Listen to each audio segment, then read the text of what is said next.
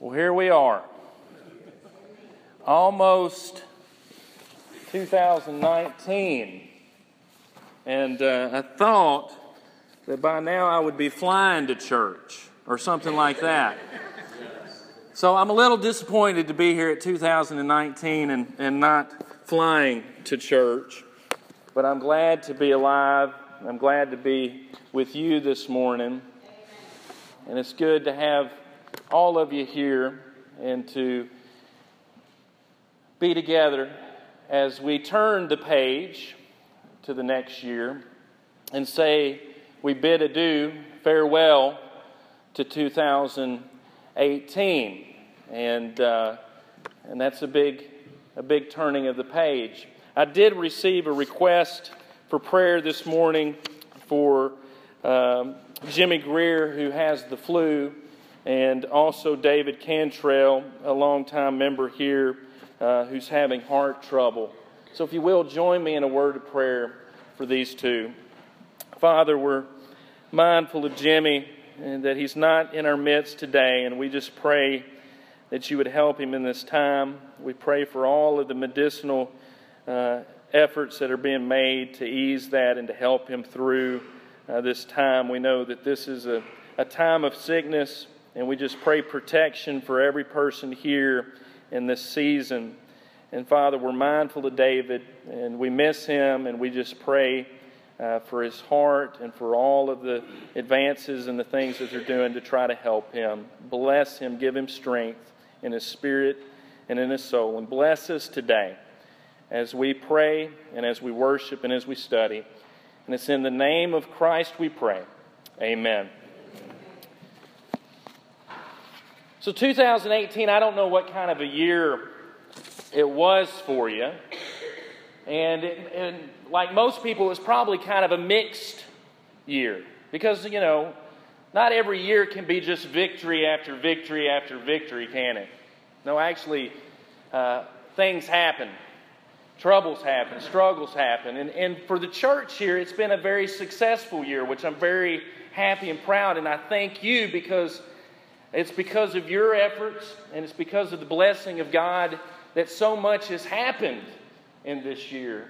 And so thank you for your efforts and for your prayers. Uh, for the work here and for the, what's been done and what's going on. And I'm excited about 2019. And while we celebrate that, I know that for some of us, it's also been a tough year as individuals. That we come here and we celebrate the, the work that's being done and, and the efforts and the, the successes. But we also have things in our own lives, our own struggles, our own fears, our own challenges, our own pains and some of those we know about, some of those you share with me. And some of my struggles and my challenges I share with you. And I'm also mindful that there are many things and struggles that I don't know about with some of you. And so it brings me to what I want to talk to you about today, and that is my prayer for you in 2019. Yes, I get to stand up here and talk to you. And I, I think it's, it's an immense honor for me to get to preach here. This is uh, the anniversary of the Sunday in which I got to take over this pulpit. Six years, and I'm very happy about that. And I thank you for being in the pew. Because there's been some Sundays where I had a lot more pews than people. And that's okay. But I like seeing you out there. And I thank you for letting me be a part of your life. But I'm mindful of that passage in Philippians 1 3, which says, I thank my God upon every remembrance of you, always in every prayer of mine, making requests for you, all with joy. I want you to know that this year I want to pray for you. I want to pray with where you are in your life, wherever that may be. You may be at the top of the hill. You may be the definition of success.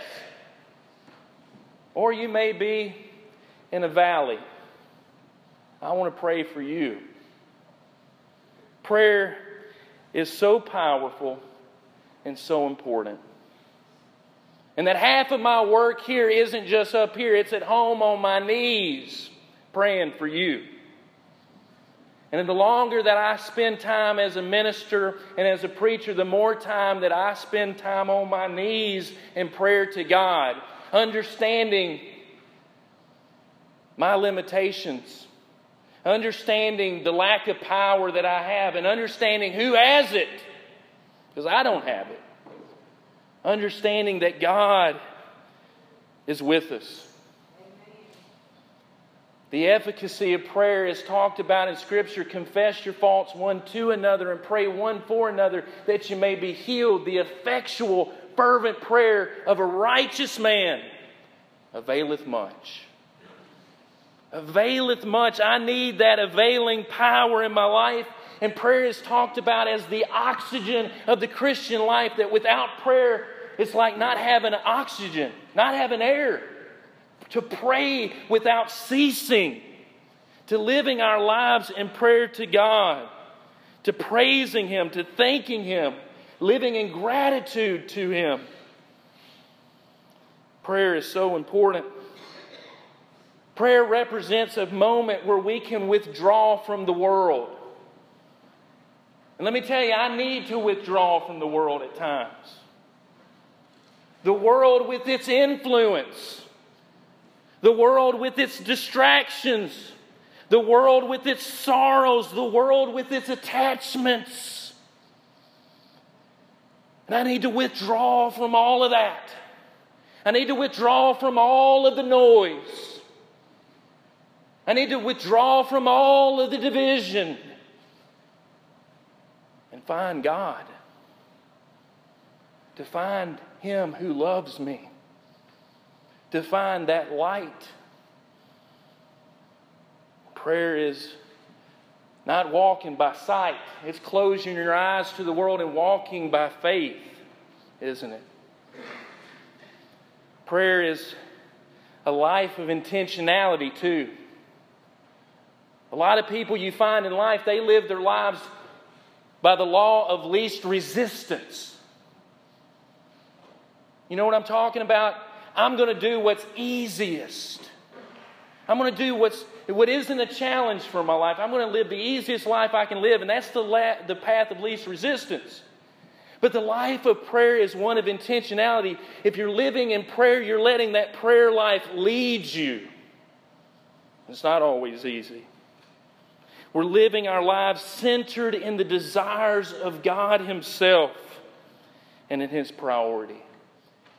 Prayer is living in communion, living in connection with God. I need that connection.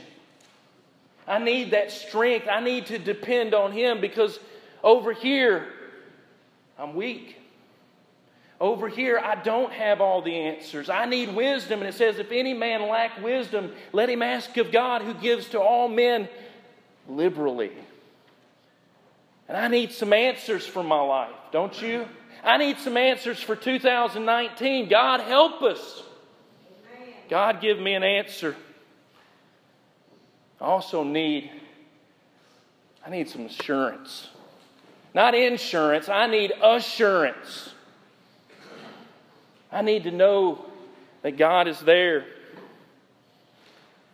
says in 1 John 4 14, now this is the confidence the assurance that we have in Him that if we ask anything according to His will, He hears us. I need God to hear me today.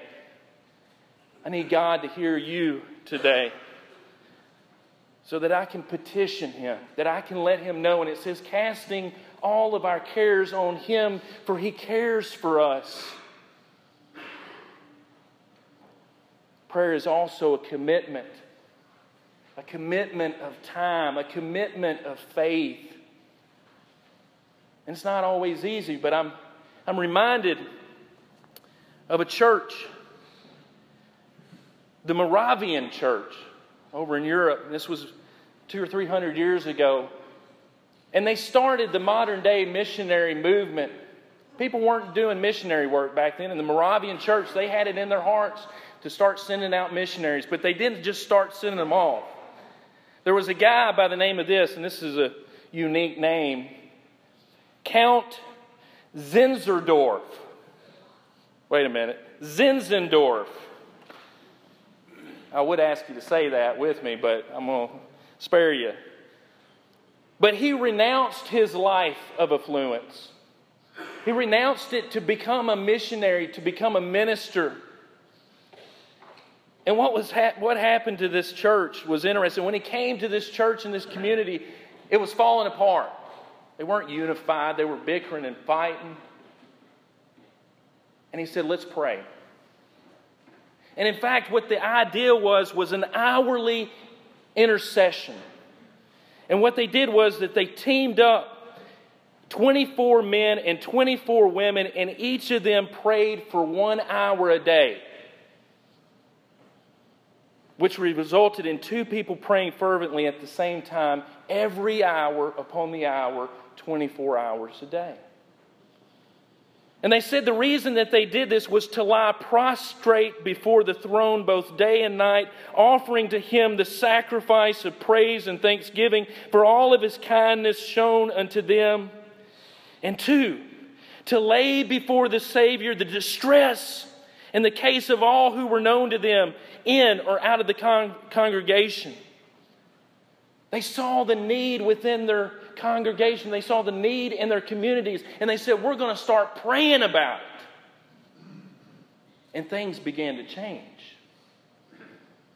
In fact, more and more people joined that team of prayer warriors and they began to pray and they sent out more and more missionaries. And as a result, that prayer vigil lasted over a hundred years. Over a hundred years. People on their knees praying to God hour after hour after hour. Prayers of intercession.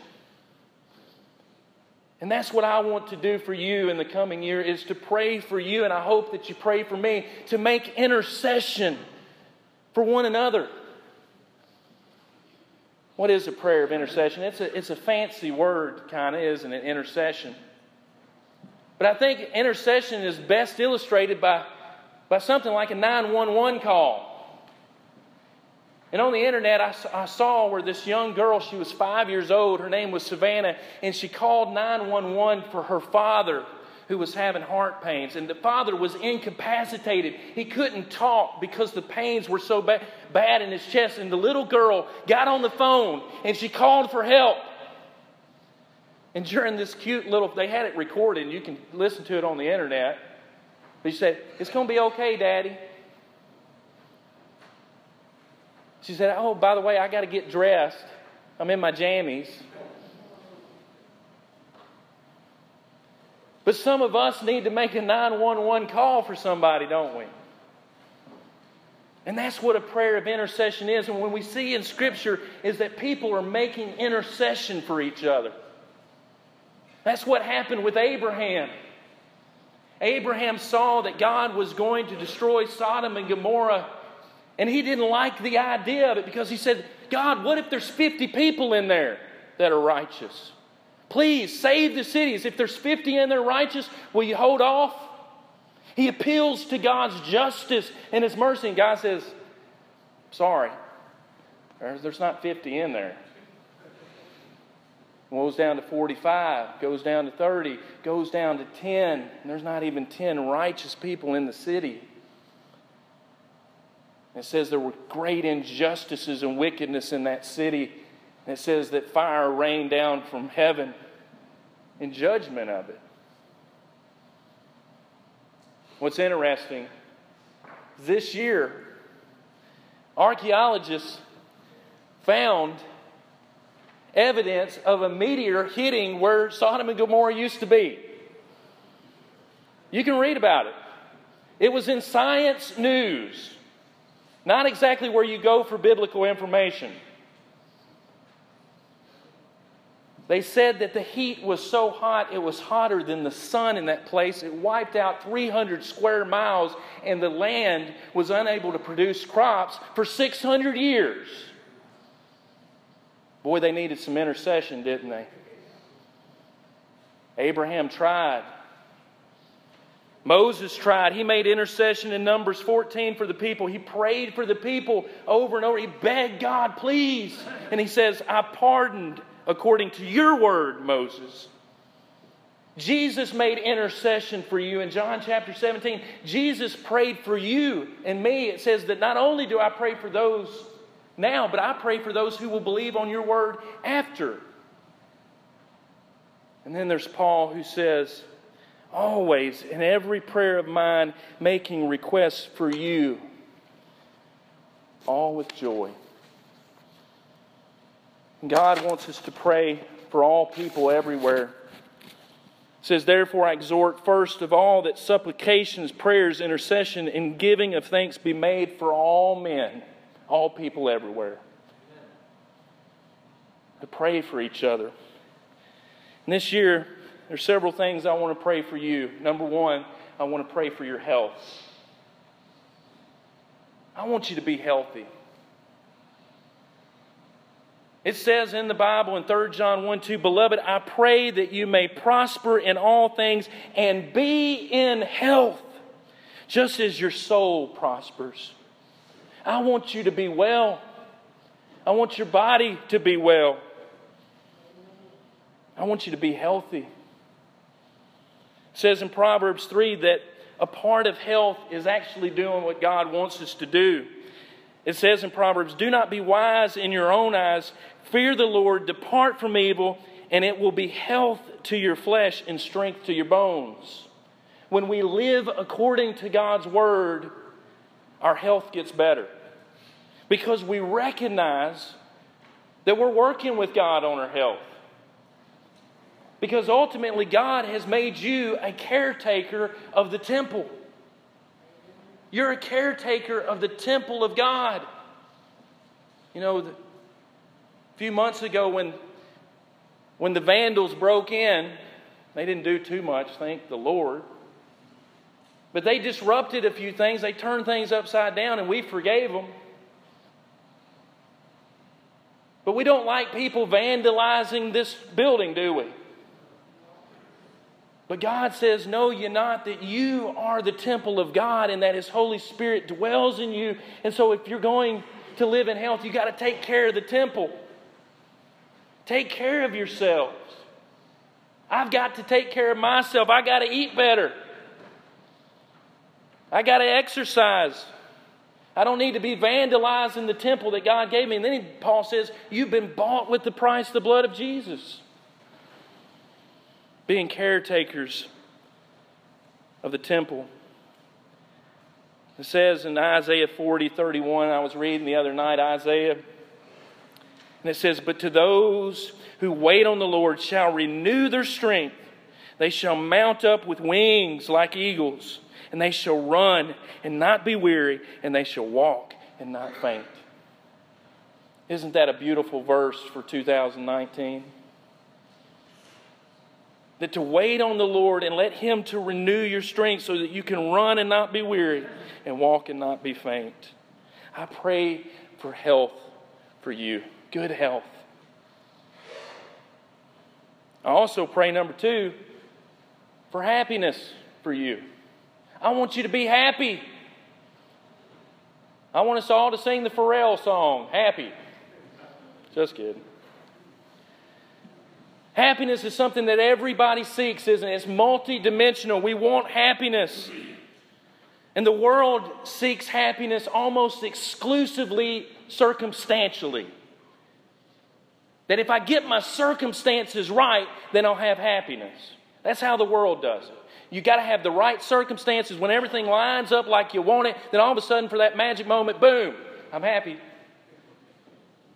The problem is, circumstances change, don't they? Lives change, and we're in constant flux. Life is fluid, and it's constantly changing, so the circumstances never quite match what I want. They just don't. We seek it in pleasure, we seek it in food, we seek it in sexuality, alcohol, wealth, recognition, achievement. And it's always a step away. But what God says in Psalms 1, he talks about happiness. The first word of Psalms has to do with happiness. He says, Blessed. Blessed is the man. Happy is the man who walks not in the counsel of the ungodly, nor stands in the paths of sinners, nor sits in the seat of the scornful, but his delight is in the law of the Lord.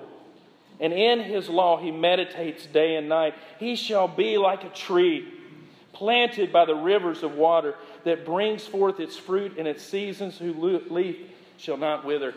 God talks about a happiness that's not rooted in circumstance, but it's rooted in Him. It's not centric on how my circumstances are, it's centric to the person of God because God never changes. And as a result, I can find a happiness, a joy that's interminable, not fading. My prayer is for health, my prayer is for happiness, and my prayer is also for your holiness. When we start to look at life, we begin to see that there is a prevailing, pervading sacredness to life. And what God wants us to do is to reverence the boundaries that He set in this life. There's boundaries in life, aren't there? We know boundaries. We naturally have boundaries. When someone invades your boundaries, what do you do? You say, back up. Or I'm, not, I'm going to get out of here. But there's boundaries to life. There's boundaries to what we do in honesty. There's boundaries in every aspect of life. And what God wants us to do is live according to those boundaries that are good for us. There's a sacredness about life, there's a sacredness to your vocation, to what you do for a living. You say, Well, I don't. How can there be a sacredness to, to what I do for a living? The sacredness is in how and why you do it. That's where you find the sacredness is. Is in how and why you do what you do. Sacredness in the home and family that I should honor my wife, that I should honor my children and be the man that I'm supposed to be in the home. There's a sacredness to even our neighbor. And that's why I should respect and love my neighbor. But I want your life to be consecrated to the service of God in whatever you do. And that's what Paul says in Romans 12. He says, I beseech you, therefore, my beloved brethren, be steadfast, unmovable. And he says, giving your life as a holy sacrifice unto God in Romans 12. And what that requires is an inward life of integrity.